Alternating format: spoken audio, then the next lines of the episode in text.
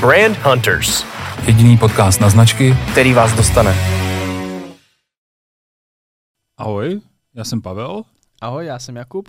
No a dohromady jsme Brand Brand Hunters. A dneska je nás tady hodně. Máme tady Alžbětu Friedrichovou, Ahoj. spoluzakladatelku agentury Edison. A máme tady Jakuba Křenka. Taky ahoj. a, tak ahoj. Ahoj. A kreativního stratega Tak nějak, ano. ze ano. stejné agentury. No a dnešním tématem je PR. Takhle jednoduše. Ale než se tomu vrhneme, tak zkuste ještě nějak jako doplnit ten náš úvod. Nám ty úvody nejdou.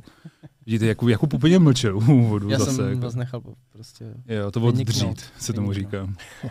tak eh, zkuste něco ještě povědět o vás a vlastně o eh, Edisonu. Jo. Edison. Edison dneska, respektive tento rok, slaví své desetileté výročí. Takže wow. Wow, jsme gratulujem. Jako, děkujeme, děkujeme. Už jsme zaběhnutá agentura. A no, děláme moderní PR. Založili jsme Edison před deseti lety a od té doby se nějakým způsobem rozvíjíme a naše jako mise, mise, ať už jsme v těch slovíčkách Mhm. správných, je jako hrozně jednoduchá. Vlastně dělat dobrou práci s dobrými lidmi. A kolem toho se to všechno točí. Tak já jsem chtěl ještě jinou věc říci, Okay. že jsme, že jsme PR agentura, která má velký problém s tím, co teda vlastně je PR, respektive velký problém. Já doufám, že teď možná načnu to téma, které jsme tam stejně měli předpřipraveno. To je dobrý self-promo, to tohle teda Pavel je, no? střihne. Jsme agentura, která má problém s PR. No, která má problém s PR ve smyslu, co to je PR, co to je PR, kam až to sahá, nesahá, jak to vnímají lidi z toho trhu a jak to vnímáme my a kde vlastně najdeme ty styčné plochy. Ale Jakube, Ano, nejsme ano. jenom my, kdo má s tímhle problém. S tím má Ne, obecně s tím mají všichni problém. problém. Já jsem chtěl právě říct, že jsme asi na stejné lodi, protože jakmile mi řekneme někde branding nebo brand building, Tak co si lidé myslí? no, Logo, logo, vizuální identita, jasně, budeme mít hezký web. no, no. A takže my jsme si vás pozvali, protože PR jako z našeho pohledu určitě patří ke značkám. Ještě Mhm. se nebavíme jako Mhm. to, o, tom, o tom všem. My jsme si tady před, předpřipravili nějaké otázky, takže to teď vypadá, eh, že se k tomu dostaneme. Ale my jsme se o tom už trošku bavili. A spousta značek PR podle nás jako potřebuje, nebo dělá a dělá ho jako ne úplně správně. A váš pohled se mi vlastně docela dost zamlouval, proto tady dneska sedíte. Takže. No, To to děkujeme. bylo hezky. Hezky jsi to řekl, jo? tak jako nebudu sem zvát někoho, Jo, jo. jehož pohled se mi jako nelíbí. Že? jo? Ano, ano. Co je podle vás PR teda? Public relation.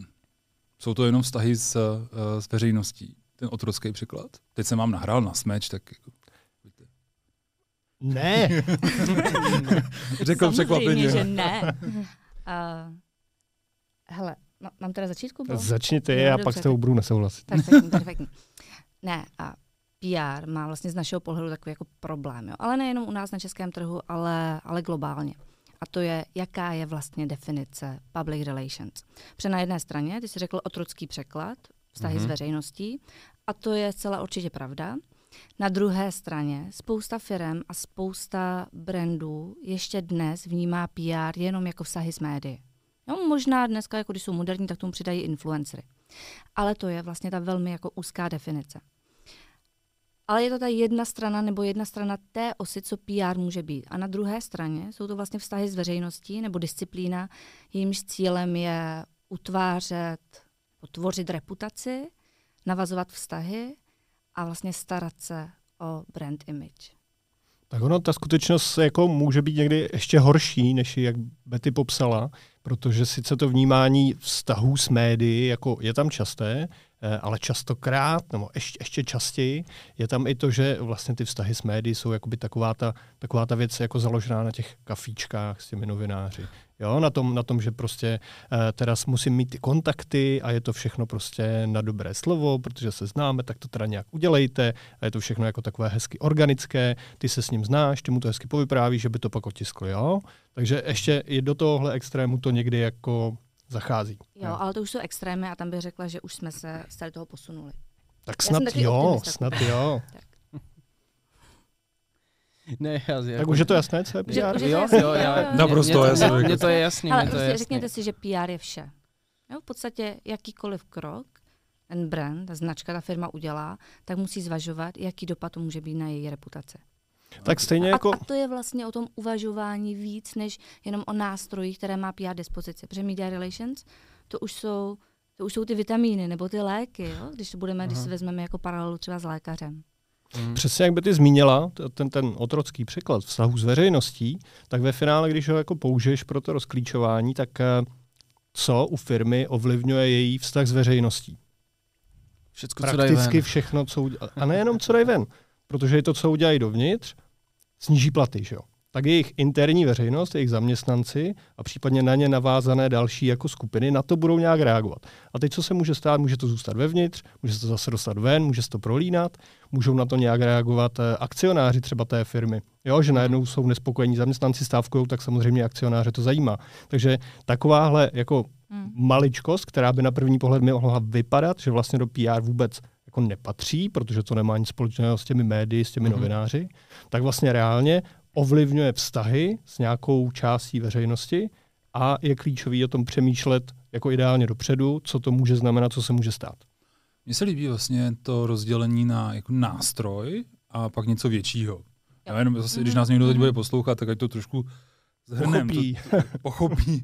Já jsem si to taky musel chvilku teď jako přeložit v hlavě, ale vlastně jako vnímat to klasický PR, nebo to starší PR, teď nevím, jak to mám říct, nebo to, co tady bylo, jako jeden z nástrojů. Dá se to tak říct teď? Z My vašeho spíš pohledu? říkáme, že PR je vlastně způsob uvažování. Jo? To je nějaká cesta, nějaká disciplína. A media relations, vztahy s médií, nebo vztahy s influencery, nebo komunikace na sociálních sítích, nebo eventy, nebo cokoliv, už jsou potom nástroje, které PR využívá. Mhm. A třeba od marketingové komunikace nebo od zbytku komunikace se odlišuje v určitých postupech.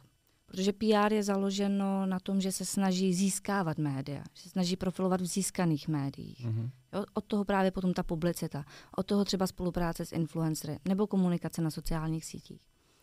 A to je jeden bod. A druhý bod, že se snaží využívat nějaké prostředníky. Jo, jako třetí strany, důvěryhodné, Mhm. ať už jsou to opinion lídři, nebo neziskové organizace, nebo vlastně kdokoliv, kdo už má svoji důvěru a ta spolupráce s ním zase může postílit tvoji důvěru jako brandu. Jo, to jsou, to jsou takové, jo, a nebo třeba vlastně i novináře. To jsou další prostředníci, které PR využívá k tomu, aby, abych to nebyla já, kdo o sobě říká, hele, já jsem nejlepší, Jo. ale aby to byl někdo třetí. Vždycky se říká, že je nejlepší, když o vás mluví někdo jiný, že jste přesně. nejlepší. Ale hodně mi tohle připomíná vlastně jako to strategické řízení té firmy, aby si uvědomila, který body, který partnery, proč tyhle, jak tyhle, Ano, jak ano, posílit důvěru ano. značky ano, celkově. přesně tak. To jako se nám teď prolíná, že to vlastně, ve své podstatě buduješ značku. Mhm. Uh, já bych to teď ale zkusil, nebo? Pojď, chci, No, chci- reputace je jenom jiný název pro brand. Přesně tak. Jo. Nebo My jsme se bavili o slovíčku pověst, že jo, jako, že buduješ svou pověst. Pojďme to stáhnout, ale teď trošičku víc do, do toho reálu. Myslím, to bylo jako hodně jako Mhm. nadnesený, nadnesený úvod. Uh, jako já bych v něm zůstal klidně dál, Mhm. ale mě spousta lidí vytýká, že mě pak nerozumí. To, co jste teď popsali, vyžaduje poměrně hluboký zapojení do procesu firmy. Rozhodně. Jak to, jako, nebo to, co jste, jo, ten váš přístup. Zkuste to teď těm, co nám, co nás poslouchají, a jako vlastně uh, ukázat na nějakým příkladu, nebo jak postupujete. Jo. Protože to klasický PR bylo jednoduchý. Já teď říkám klasický, a ten prostě takový ten, co, co je zažitý, ten, ta představa, zažitá představa o PR je, tohle jsou naše témata a vy se postarejte, abyste mi byli v médiích. Mhm. No. To, co jste popsali, je vlastně jako daleko, daleko složitější. Tak jak na to Mhm. jdete? No, já s dovolením začnu tentokrát, ať jsem taky slyšet občas. Mlčím. A mně přijde jako hrozně důležitý si uvědomit to, že pro mě PR přináší jako dvě velké hodnoty. A to je za prvé, že hledá možnosti, co víc a efektivně použít. Ve chvíli, kdy já jsem v tom starém modelu, jak si říkal, tak mi tady přistane něco s prozbou, hele, potřebujeme to teda dostat někam, aby o nás bylo slyšet. OK. Ale v tu chvíli ten PRista, co by měl udělat, tak je zamyslet se nad tím, co ještě z toho dokáže jako vytěžit. Jo? A v momentě, kdy mu to takhle jako přistane do toho mailu, tak ty jeho možnosti jsou omezené. Ale v momentě, kdy je u toho dřív, je u toho vzniku tady téhle té message nebo té aktivity, může do toho mluvit, tak může těch možností tam najít víc. Práce s tím obsahem, recyklace toho obsahu, další využití, další stvární pro další platformy. No a ta druhá velká přidaná hodnota je pak z mýho pohledu to, že naopak PRista se dívá i na ta rizika co se může stát, ve kterém kroku to může co ovlivnit, jak jsme hovořili o těch interních, externích lidech, o různých stakeholderech v tom procesu. A opět platí to samé, když to dostane až jako poslední článek v tom řetězu, tak jeho možnosti jsou hodně omezený versus je na tom začátku a může pomoct definovat, hele, tady máme nějaké slabé místo, je potřeba se mu vyhnout, vyvarovat, nějak s ním pracovat. My s klientama, nebo aspoň já, jako, uh, můžu tomu pak říct svoje, děláme často, hm, pořád se tomu ještě říká, jako my ještě pořád tomu říkáme jako obsahové strategie. Mm-hmm. A je to spíš jako identifikace témat pro uh, různé místa jejich uh, customer journey, nebo jako to, to cesty toho zákazníka. Takže tohle je vlastně ten ideální, to ideální místo, na kterým byste vy měli spolupracovat. Už u té identifikace těch témat, které by pro tu značku byly hodný. Chápu to správně? Hmm. Už ideálně vlastně na začátku jako definice brandu. Jo, a teď záleží vlastně v jaké, uh-huh, a v jaké fázi my se k tomu dostaneme. Uh-huh. Jo, protože, anebo v jaké fázi ta firma je. Protože rozdíl je, jestli máš začínající značku, která si to všechno vytváří, anebo to už potřebuje nějakým způsobem usadit, anebo jestli máš značku, která už je na trhu x let, je funkční a teď ty spíše řešíš, co se tam vlastně děje, s čím potřebuješ pomoci. A proto PR právě identifikuje příležitosti, ale také rizika a k tomu se pak navazuje nějaká obsahová nebo PRová strategie. Takže když to schrneme, tak to PR by už mělo být u těch strategických Jasně. kroků. Mělo by komunikovat s brandákem, mělo by komunikovat s vedením. Mělo by mělo komunikovat by to, mělo by do toho vidět. Vedením. No, hmm. přesně.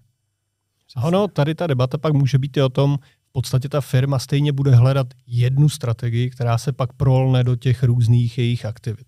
Jo, a pokud si řekneme, že všichni, kdo jsou do toho procesu zapojení, jsou kompetentní, jo, myslí na všechno, tak v podstatě velmi zjednodušeně řečeno je celkem jedno, kdo tu základní strategii zpracuje. Mm-hmm. Pokud bude myslet na všechny ty důležité věci, rozsegmentuje si tu cílovku, udělá si výzkum, ví, co dělá konkurence, jasně mm-hmm. si nastaví prostě to vlastní cílení, ten vlastní positioning, tak z toho už pak všichni ostatní v tom řetězci můžou vít, když je to dobrý.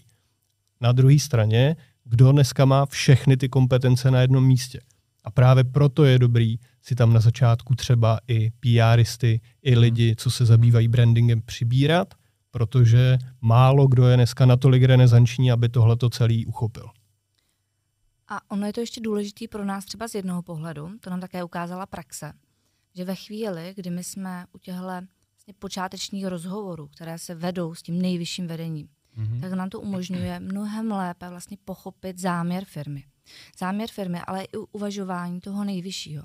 Protože my potom častokrát pracujeme právě s osobou toho zakladatele nebo ředitele, ano. my ho potřebujeme ukazovat médiím, v drtivé většině případů ho chceme ukazovat někde venku a my musíme vědět, jak on uvažuje.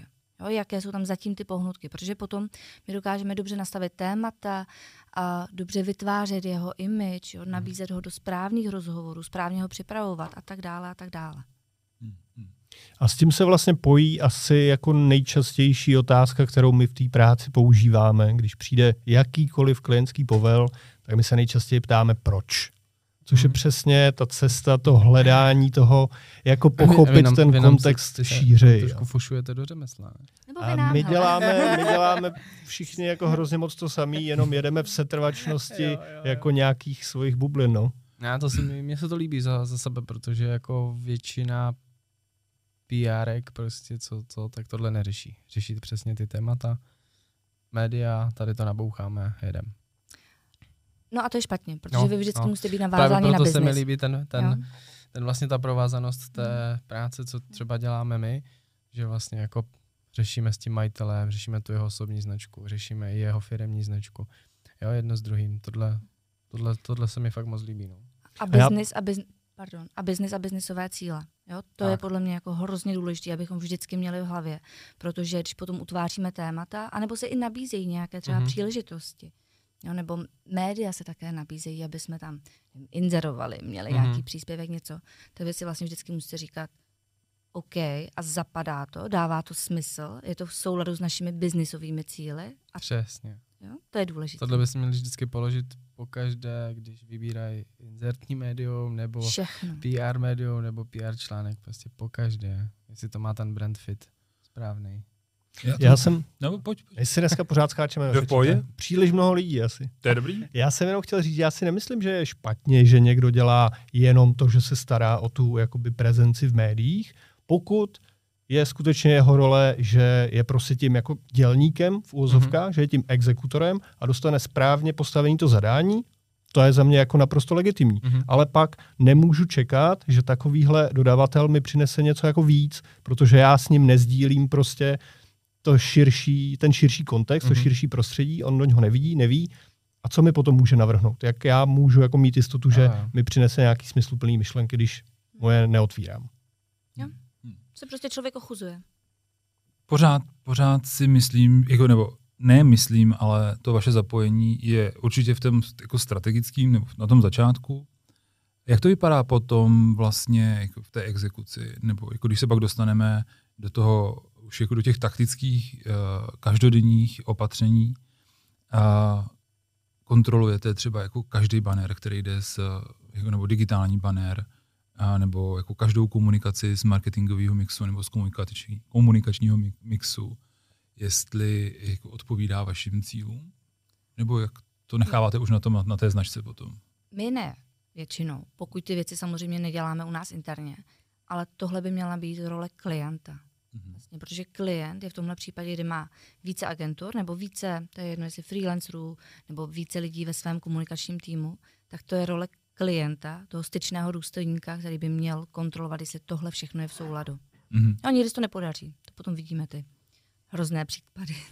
Já totiž směřuju k dvou tématům a vlastně nevím, kterým začít. A my jsme tady měli, jedno z nich je brand safety, uh, měli jsme tady Petru Jankovičovou na to téma uh, a pak je vlastně digitál jako takový, ten velký prostor. Jako, uh, nevím, čím začít. Jo. Uh, a začnu asi tím digitálem. Jako, jak, jak to teď vlastně je, jako to úskalí toho vašeho přístupu a možná i té dělničiny uh, v digitálním prostoru, protože že máme uh, značky, budujeme některý už jenom pro digitál, některý na půl. A jak moc se to proměnilo třeba s koronou u vás? Nebo jako s tím, jak jsme se přesunuli vlastně jenom do digitálu? Podle mě extrémně minimálně v té klientské práci. Respektive samozřejmě některé značky si tímhletím prošly jako trošku víc, některé trošku míň, ale ten základ té práce vnímám, že se neměnil, nezměnil vůbec a ta naše jako day-to-day praxe vlastně jako strašně maličko. Takže korona podle mě na nás vliv jakoby tolik neměla, tolik nezměnila ten způsob práce ani v tom digitálním prostředí. Takže jako je to vlastně osvědčení toho vašeho přístupu, zase řekl trošku návodně, a že jste to nemuseli měnit, že jste nemuseli přizpůsobovat ten, ten váš postup? A rozhodně. Byl, byl dokonalý už předtím. A jako zase jako- jo, aby to bylo jasné. Ne, tohle Přeháním. vystříhneme potom. Ne, to tam, to tam ne, ty, to, je- to je dobrý. Ne, mně jde o to, že spousta, spousta a, firm nevěděla, jak na to zareagovat najednou a začali se rojit. A teď já zase musím sklouznout do té dělničiny nebo do toho klasického přístupu.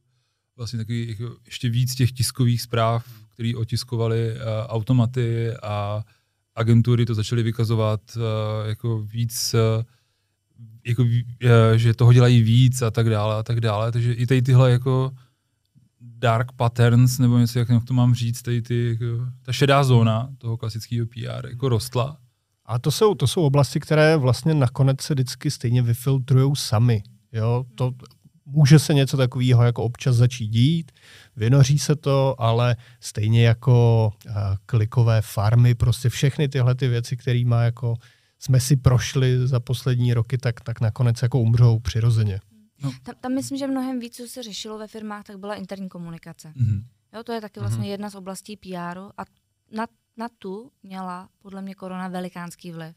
Že najednou ty firmy, vlastně na začátku, když přišel covid, tak prvně se stopla veškerá externí komunikace, wow, tyjo, co budeme dělat, a začala se řešit interní komunikace. Protože tam, ti lidi, tam, tam ty firmy měly reálný problém.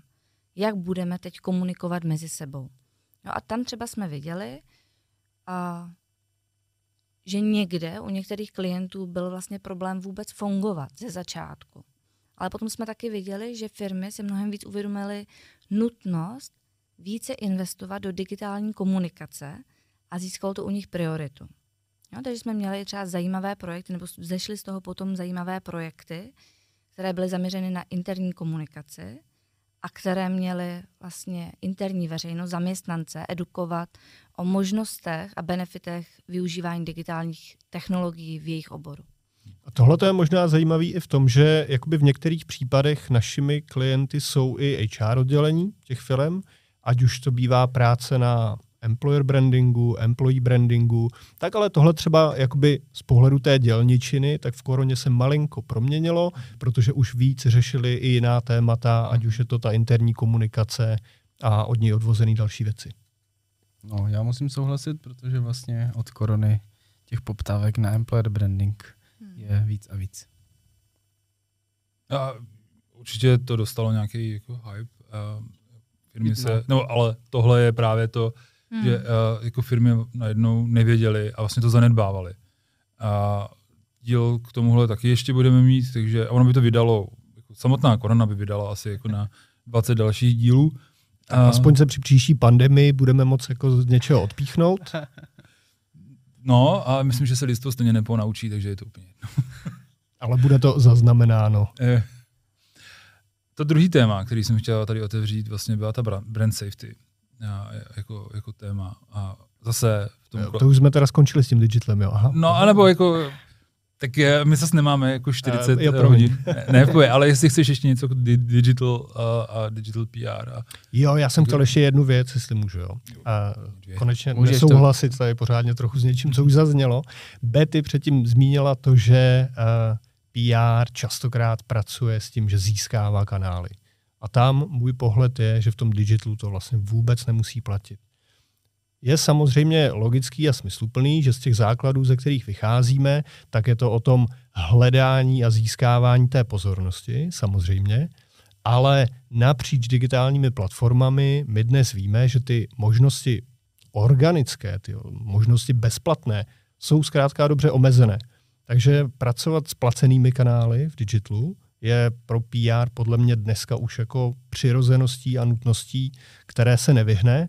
A myslím si, že bychom se na to neměli dívat jako skrze prsty, že bychom se na to neměli dívat ani tím pohledem, že je to něco, co teda má na starost už marketing, mm-hmm. lije peníze tam a počítá, který jako přitékají zpátky, protože i témata jako třeba edukace klientů v nějakých oblastech jsou důležitá a někdy mi může jako dobře pomoct, když si zkrátka dobře za ten mediální zásah zaplatím.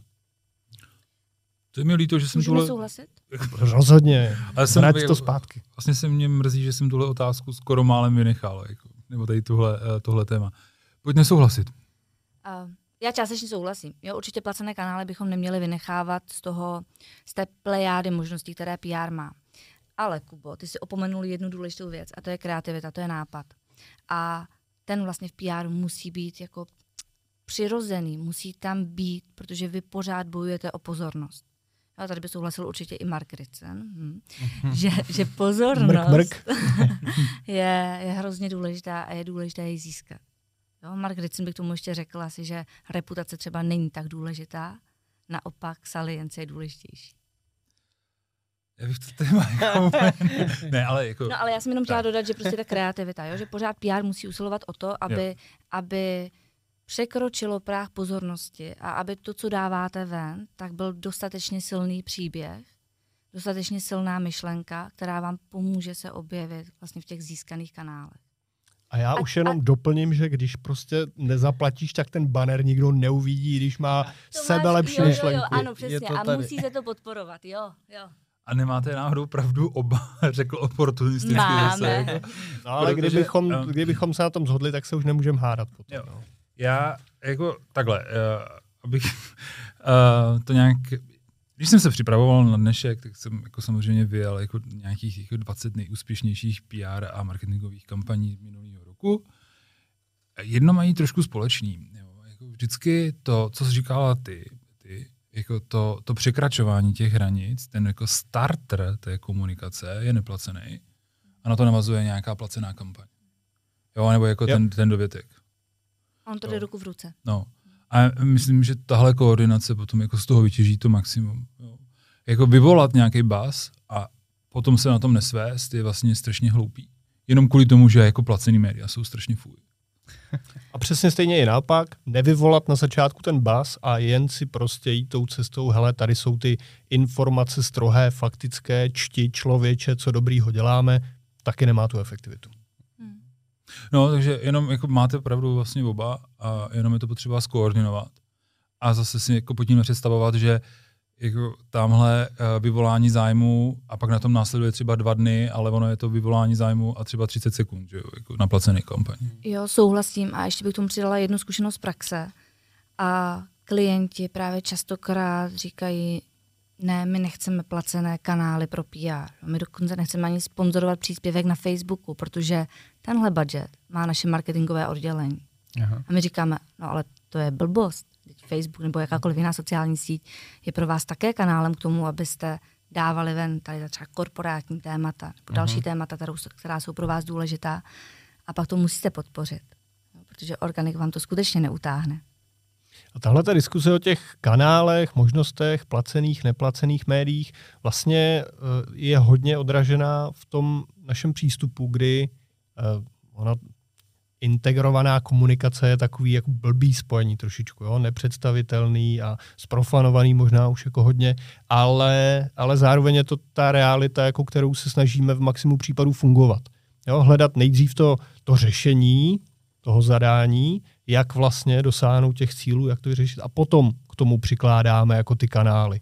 Jo a ano, častokrát v rámci toho, že jsme PR agentura, tak jedním z těch kanálů asi budou i média, možná budou i influenceri, asi budou i sociální sítě, ale to neznamená, že by všechny ostatní možnosti byly zavřené a že třeba s tím klientem nemůžeme diskutovat o tom, hele, nešel by třeba trochu upravit jako ten produkt, nebo nedalo by se něco dělat v rámci vaší in-store komunikace, co na to navážeme.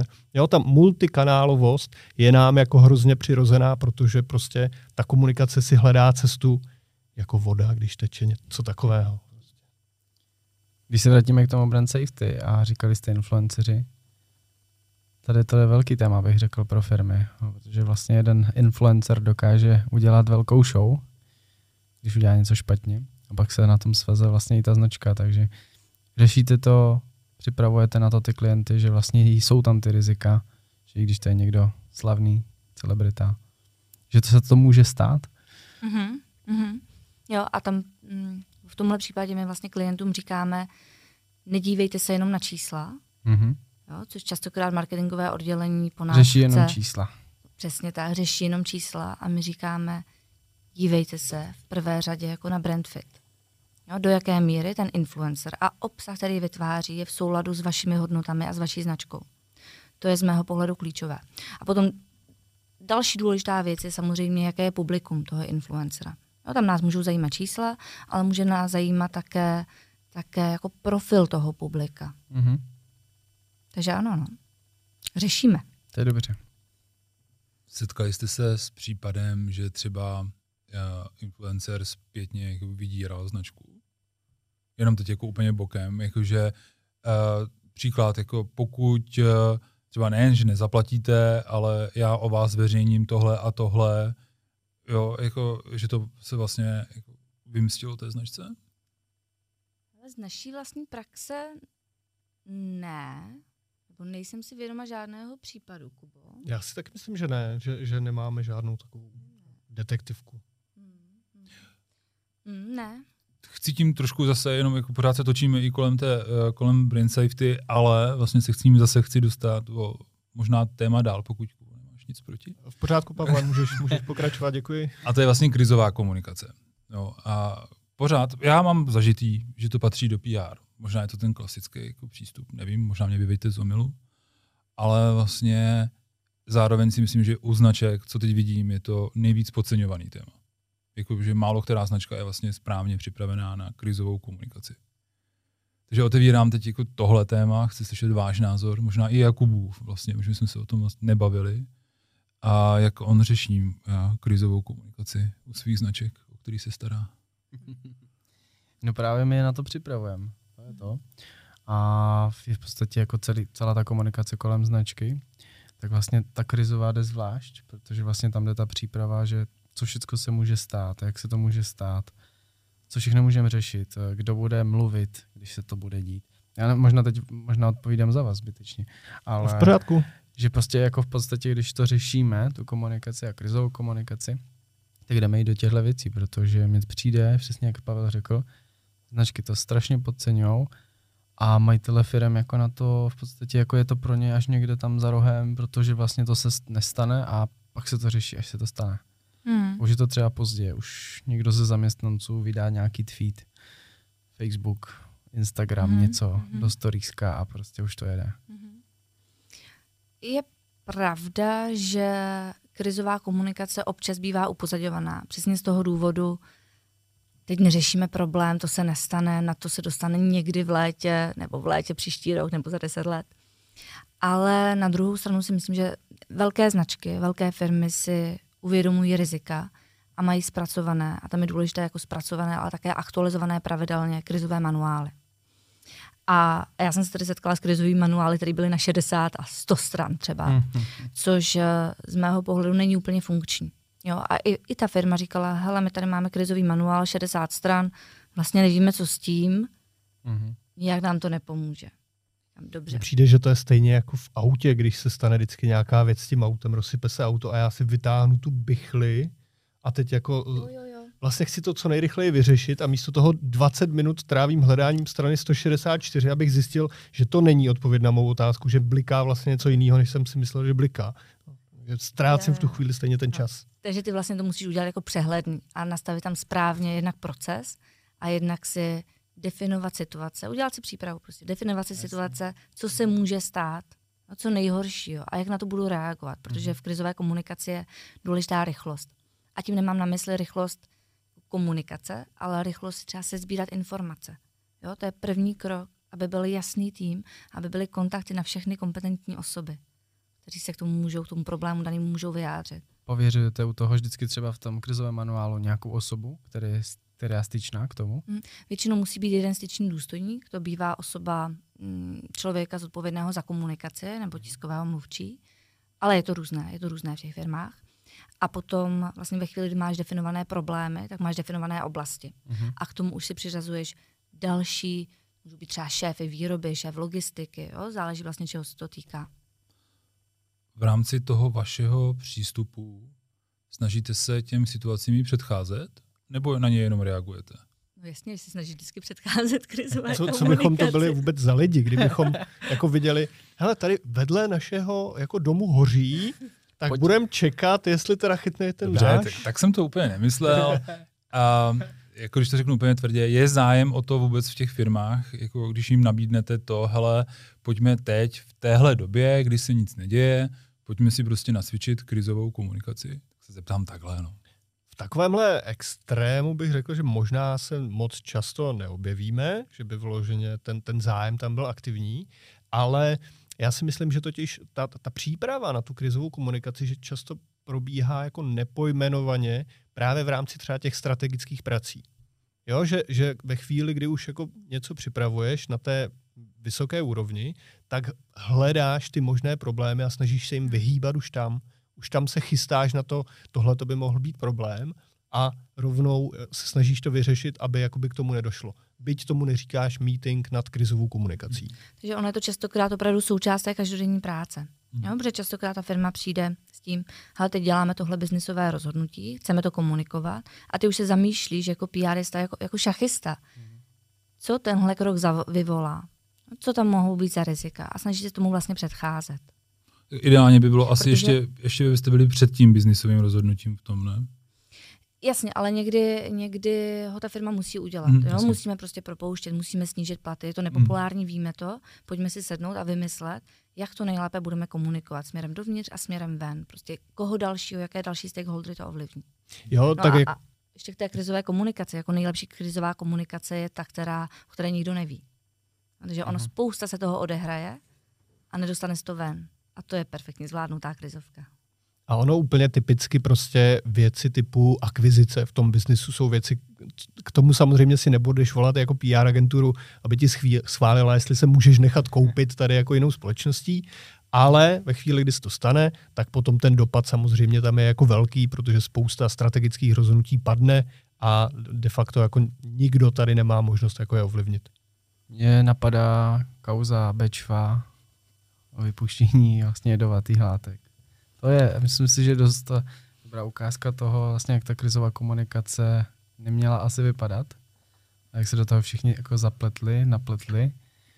A vlastně jak se to dlouho táhne a vlastně, že třeba ty firmy ani na to tak dlouhodobě nemusí být připravené.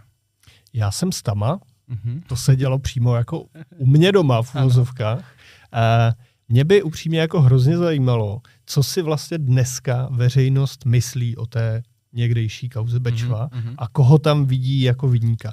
Protože já osobně mám pocit, tam že tohle je třeba typicky kauza, která se vlastně strašně rozpustila i tím, jak dlouho se táhla a kdybych měl jako odhadnout, tak eh, můj pocit je, že spousta lidí vlastně dneska nebude vědět, kdo teda mm-hmm. byl potvrzen jako ten výnik té události. Mm-hmm. Takže, takže ve finále, co si z toho můžeme vzít, je, že tady pravděpodobně budeme mít mnoho postižených, neprávem postižených mm-hmm. subjektů ve lidském vnímání, prostě proto, jak ta kauza proběhla a oni třeba mm-hmm. nebyli schopni na to jako dobře, ideálně mm-hmm. reagovat, ale možná taky... Přesně jako tam jsem mířil, jo? že prostě spousta firm se k tomu nachomítlo, aniž by chtělo a právě tam ten obraz té značky, jako ta, ta jejich image uh, mohla jít rázem dolů, i když v tom byli nevinně. A ono, jako samozřejmě máš případy, ve kterých je, je strašně těžký se třeba obhájit. Jo, hmm. když si vezmeš paralelu, ano, jsou i lidé, kteří jsou neprávem jako uznáni vinnými a sedí ve vězení a ne vždycky se s tím něco udělá a občas se to zjistí po 20 letech. Známe takové ty jako případy, kterých je málo, ale prostě někdy je to náročný se obhájit. Na druhou stranu to by neměla být výmluva, proč jako nepřipravovat krizovou komunikaci nebo proč se tomu tématu nevěnovat, protože mm-hmm. 99% prostě obhajitelných je.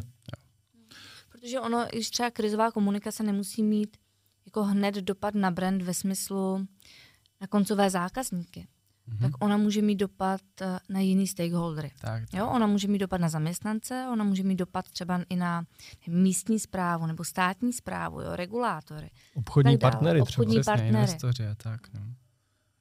Já to téma ještě jenom ukončím, protože ono to stejně trošku jak eh, s budováním nebo s brandingem a dávám vždycky příklad i pro krizovou komunikaci. A kdyby se Praha připravovala na povodně průběžně, tak eh, Karlín dneska nevypadá tak, jak vypadá třeba. Ale kdyby se připravovala v, uh, jakoby v letech, kdy bylo všechno klidný a postavila, postavila opatření a připravila se, tak pak mohla ta reakce vypadat úplně jinak. Takže tohle já teď vnímám jak pro značku, tak pro krizovou komunikaci, protože vždycky klientům, a když děláme třeba i audit, a se o tom tady bavili, tak jako jeden z checkboxů je, jako jak jste připraveni na krize. A to je podle mě dobře, protože a ta paralela s Karlínem je vlastně hrozně fajn, protože Karlín dneska vypadá hezky, ale stálo to spoustu peněz. Mohlo to stát dále, no, přesně tak. A ona někdy, krizová komunikace, může stát spoustu peněz. Stát spoustu peněz, ale té firmě i trochu posloužit, hmm. protože pokud se ta firma zachová dobře, Přesně tak, tak může v krizi, v krizi jako hezky demonstrovat své hodnoty. Mm-hmm. Přesně tak. Já mám hrozně ráda takový případ s KFCčkem, nevím, jestli ho znáte. Jo, jo. Jak změnili kuřata, název, kuřata, došli kuřata. Jo, jo. jo hrozný to dáme, to dáme do linku, to je hezká jo, případovka to vlastně. Jo. To je jako krásná vlastně, naprosto no. krásná uh, případová studie uh, na krizovou komunikaci. A já teda ještě zmíním jednu aktuální věc, jo, při, mm-hmm. přihřeju si možná trochu polívčičku, protože tohle téma jsem teď hodně řešil. A sice Budweiser na mistrovství světa v mm-hmm. Kataru a mm-hmm francouzský fotbalista Mbappé, který odmítá ukazovat logo, eh, přestože je mm. oceňován tou jako cenou nejlepšího hráče utkání. A prostě protože říká, že ho sledují mladí lidé a nechce jim mm. strkat před oči prostě alkoholický nápoj. A taky si umím pro Budweiser představit cesty, kdyby na tom mohli vytěžit, kdyby z mhm. toho prostě mohli víc získat, než to, že nemají prostě na fotkách svoje logo. Trošku jsme nahrál tam téma, který jsme neměli domluvený. Jo. Takže když tak ho, když tak ho vystříhneme. Je to fotbal? A je trošku, je to souvisí to s Katarem a, a vlastně s tím mistrovstvím. A já už vím, a, kam míříš.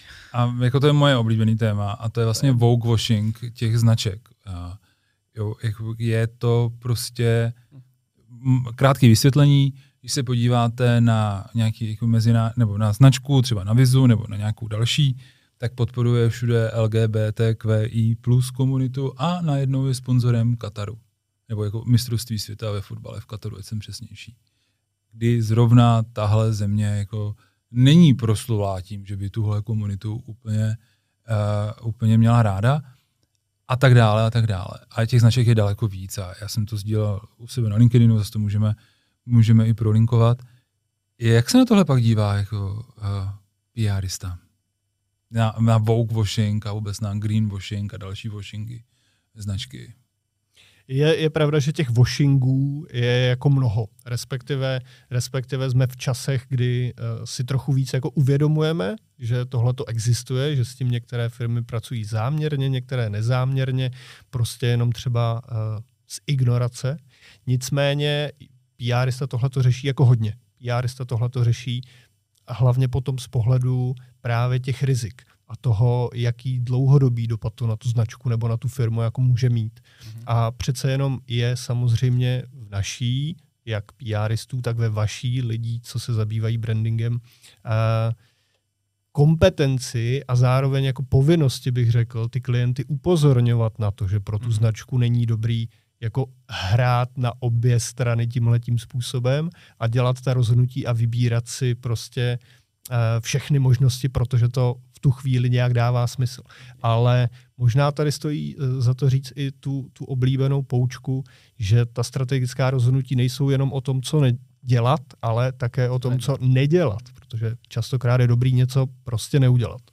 Tady mi hmm. občas akorát přijde, že tady je spíš a money talks, to znamená prostě sponzorství napříč tomu, co dělají. Jo? Jako když vnímám kauzu FIFA, Adidas, eh, Coca-Cola, Qatar vlastně, Advisor, další značky vlastně, které si říkal, ukazovali v obrázcích, tak v podstatě tohle asi Ale... není o ničem jiném, než o tom, že prostě jo. mají ty partnerství. Já s tebou strašně souhlasím, ale myslím si, že se to bude měnit. Protože tady bude tlak prostě zvlášť od mm-hmm. mladší generace mm-hmm. na to, aby byl soulad mezi tím, co značky říkají a co dělají. A já bych si to strašně přál, protože v podstatě to je přesně ta ukázka toho, že Coca-Cola tady na jaře eh, podporuje komunitu LGBT.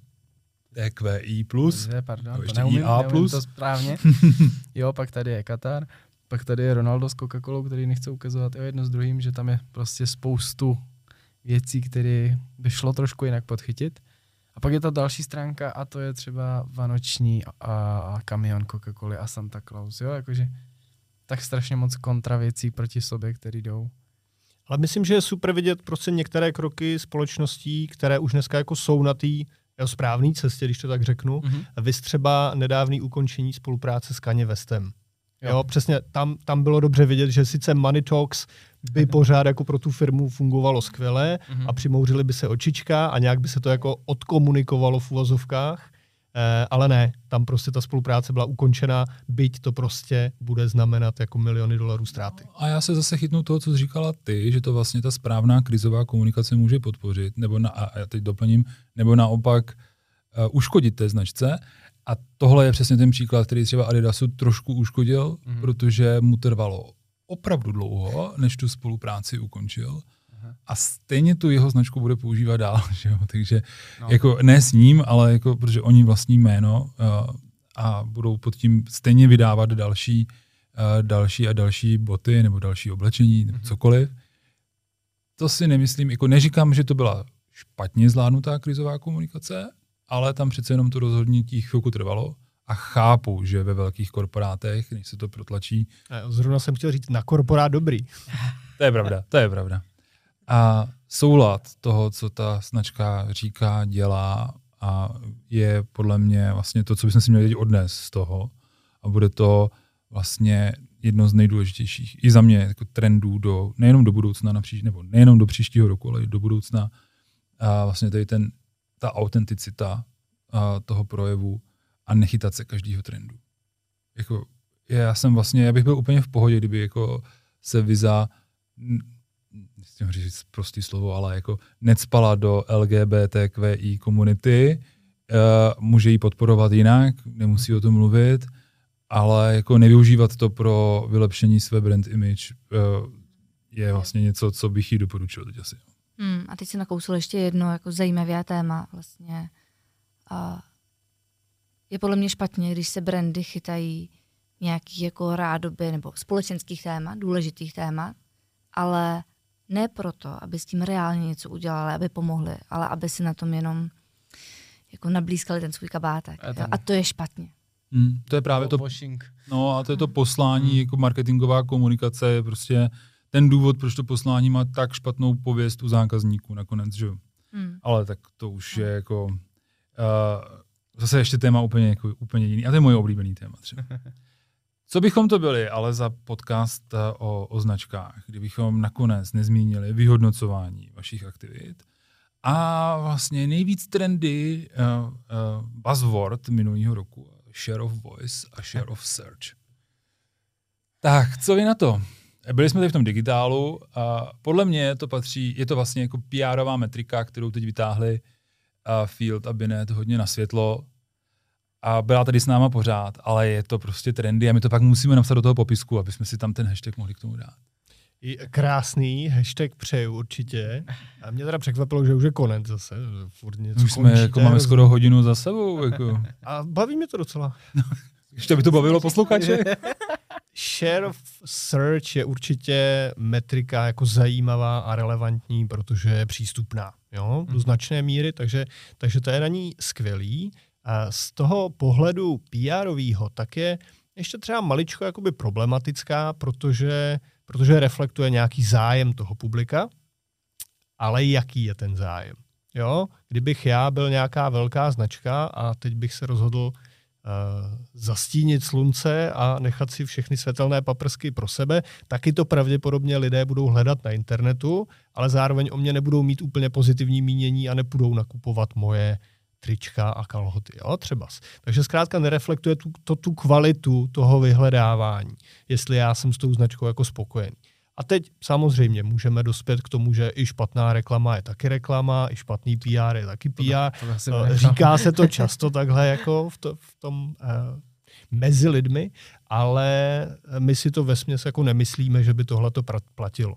Takže tahle metrika je pro nás jakoby fajn ukazatel, když je doplněný dalšími indikátory nebo metrikami. Že nějakým sentimentem na tom trhu.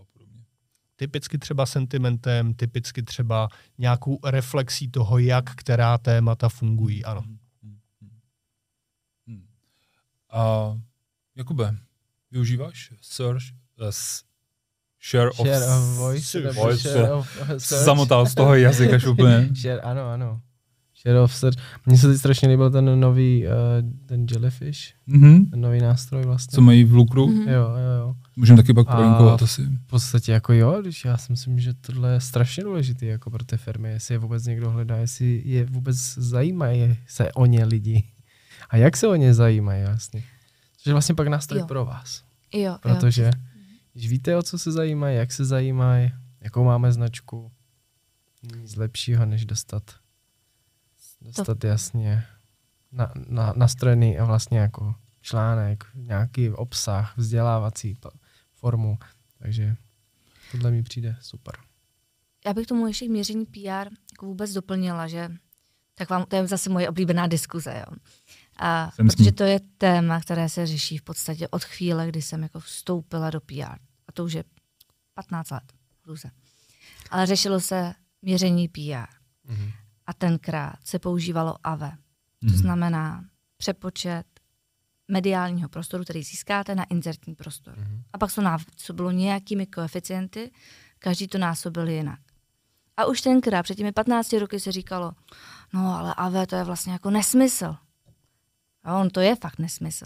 A používalo se dál. A já jsem čtyři roky zpátky, čtyři roky, pět let to bude Kubo, čtyři roky, Nějaký ten pátek, ano. No. tak jsem dělala analýzu, že jsem si prošla normálně úplně všechny projekty přihlášené do České ceny za PR. Asi 180 projektů. A dívala jsem se, co tam vykazují za metriky. A A bylo dobré teda, že AVE už bylo za Zenitem, že opravdu už třeba jenom sedm projektů s ním operovalo nějak, ale zároveň to bylo hrozně jako neuchopený. Jo, a mě, když se dneska někdo zeptá, no a jak měřit PR, tak většinou ta otázka směřuje k tomu, pojď mi dát sem jednu metriku, jako jedna metrika nebo něco nás zachrání. A to je taky nesmysl. Protože právě PR může mít jako spoustu různých cílů a vy ve chvíli, kdy máte strategii a znáte cíle, tak si teprve potom můžete nastavovat, co vlastně chcete měřit a jaké indikátory si proto budete volit. Takže share of search může být fajn, ale možná může být ještě doplněný jako o něco dalšího. A V je báječný mimochodem, naprosto jako v tom, že jak by ty říkala, že podívám se, jak velký článek mi vyšel, pak se podívám do ceníku inzerce a spočítám si, kolik by mě stálo to samé si koupit, kdybych za to platil. No, ale pak a dělá ještě jednu věc a to je, tohle to potom násobí koeficientem. Ten koeficient je ospravedlněný tím, že organické PR je lepší než inzerce, prostě protože vypadá to jako důvěryhodněji a tak dále. Asi jo. No a teď my, když jsme tu otázku řešili před těmi zhruba pěti lety a debatovali jsme, jak moc velká blbost to je to AVE, tak jsme zjistili, že napříč americkým trhem, tak uh, ten koeficient, jeho hodnota variuje mezi dvěma a šestnácti. Jo, takže a teď a výsledkem je pokaždé ale AVE, jo, ale přijde jedna agentura a řekne, dáme vám AVE prostě tolik a přijde druhá a dá desetkrát víc. Aha. Ale možná to je jenom proto, že počítají jinak AVE. Aha. Jo, a tohle se potom děje reálně i v praxi a, a to máme i vlastní zkušenost. Pracovali jsme pro jednu globální firmu a oni přišli, chceme používat AVE. Proč chcete používat AVE? Jo, s hrůzou v očích. A oni říkali, protože potřebujeme srovnávat výkon na jednotlivých trzích. Jednoduše. OK, fajn. Ale pak si tady otajníme, otajníme, jak ho kdo počítá. A v tu chvíli jsme zjistili, že v Maďarsku to násobí pěti, v Srbsku si to násobí dvěma. Jo? My tady to násobíme jako ničím. A, a tím pádem ani tenhle důvod vlastně nemá tu správnou jako váhu.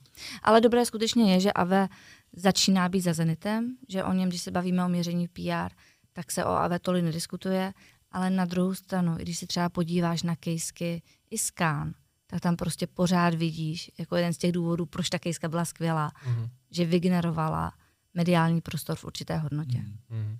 Tak ono to, jako v rámci toho celého mixu je to vlastně jeden, za mě, jenom marketingového mixu, je to jeden z těch hůř měřitelných uh, příspěvků do té, do té hodnoty, v konečném důsledku se stejně počítá biznis. Takže jako i proto jako Patagonia a její jako Black Friday uh, akce, když tomu takhle řekneme, tak byla jako, nevím, jestli marketingová nebo PR, ale to asi nerozlišíme, tak stejně jako se počítá jenom to, že příští nebo rok na to bylo těch prodejů o 30% víc, takže mm. jako za mě je to vlastně to jako kvalitní KPIčko je ten biznis a ne to, jestli mám jako o, o 5 cm víc titulků. I tuhle metriku jsem mimochodem někde jako zahlídl, jako přepočítaný snad jako na délku, a, takže... Jako, Poměřovat délky, to samozřejmě no, dává smysl. No, jako, to mají lidi rádi. No, takže jenom uh, uh, za mě vlastně zajímavý uh, tady ten koeficient. No, ok, já jsem věděl, že tam jsou nějaký jako rozdíly, že jsou až takovýhle. Fajn. Podle mě ještě jsme tady dneska nestihli vytáhnout jednu věc, kterou jsme měli nachystanou, a to je eh, příměr, metafora, že vlastně PR je v mnoha oblastech a ohledech jako jsou lékaři. Jo, a tady u toho měření je to jako hrozně hezky vidět. To, že mám lékaře, který mi léčí nějaký problém nebo něco se mnou dělá, neznamená, že můžu ve všech případech použít jako stejnou metriku na to, abych zjistil, jestli jsem zdravý. Jo, když eh, sestra doktorovi odpoví, že mám teplotu 36,5 a doktor řekne, že to je v pořádku a já tam ležím a mám zlobené obě nohy a obě ruce, tak prostě nejsem zdravý, jo? Mm-hmm. Nedá se s tím pracovat takhle. Vždycky je to o tom, jako co, jaká je ta situace, jak ji řeším a podle toho pak hledám tu metriku nebo soubor těch metrik, který mi ukážou, jestli to jako funguje. Ta univerzalita je prostě jako peklo. Jo, a zároveň, když přijdeš za doktorem, řekneš, mám nějaký problém nebo chci řešit prevenci, tak doktor ti od dveří rovnou nenapíše asi antibiotika, tady máte multivitaminy. No můj starý doktor se mě zeptal vždycky, co chci napsat. tak to, tak, takhle, takhle někteří staří PRisti možná ano. taky. To je tak klasický PR. To je vlastně krásná metafora nakonec. A to, jak to funguje v Ostravě. No, ale vybíráš si potom z toho, co ti nejlépe vyléčí tvůj neduch. Nebo A ty pak jdeš domů a namažeš si to prostě stejně alpou místo toho. A stejně jako, a teď většinou ještě stejně chodí, asi k vám chodí ještě po naučení, nebo k těm doktorům chodí ty lidi po naučení z Google, že jo, a už ví, co jim je vlastně. Jo, jako. jo, jo, Jo, jo. ví, co chtějí. Jenom tu metaforu takhle ještě dovedu úplně do antibiotika, můžete mi to nacenit? To je moc jdu jinam. tak, a Jakube, pardon, Jakube, já, já jsem to. A moc děkujeme za návštěvu. Chcete něco říct našim posluchačům závěrem? Co byste měli třeba odnést jako To, co jedinou... jsme neměli v přípravě tohle. Já vím, ale já takhle chytám většinu hostů. A jednu věc závěrem. Pavlova podpásovka. Přesně tak. Už pak z domácní. Jo, jo, jo, to, to si potom uděláme takovou sestřihy. Jo, Dělejte moderní PR a snažte se z něj vymášnout maximum. A nezapomínejte na to, že kreativní přístup vám pomůže, abyste si získávali pozornost. Moc děkujem, že Děkujeme. jste za náma přišli, že jste s náma vydrželi tady. Taky děkujeme za pozvání a příjemný pokec. Bylo to krásné, bylo to skvělé. Díky. Děkujeme. Mějte se krásně. Ahoj. Ahoj. Čau. Ahoj.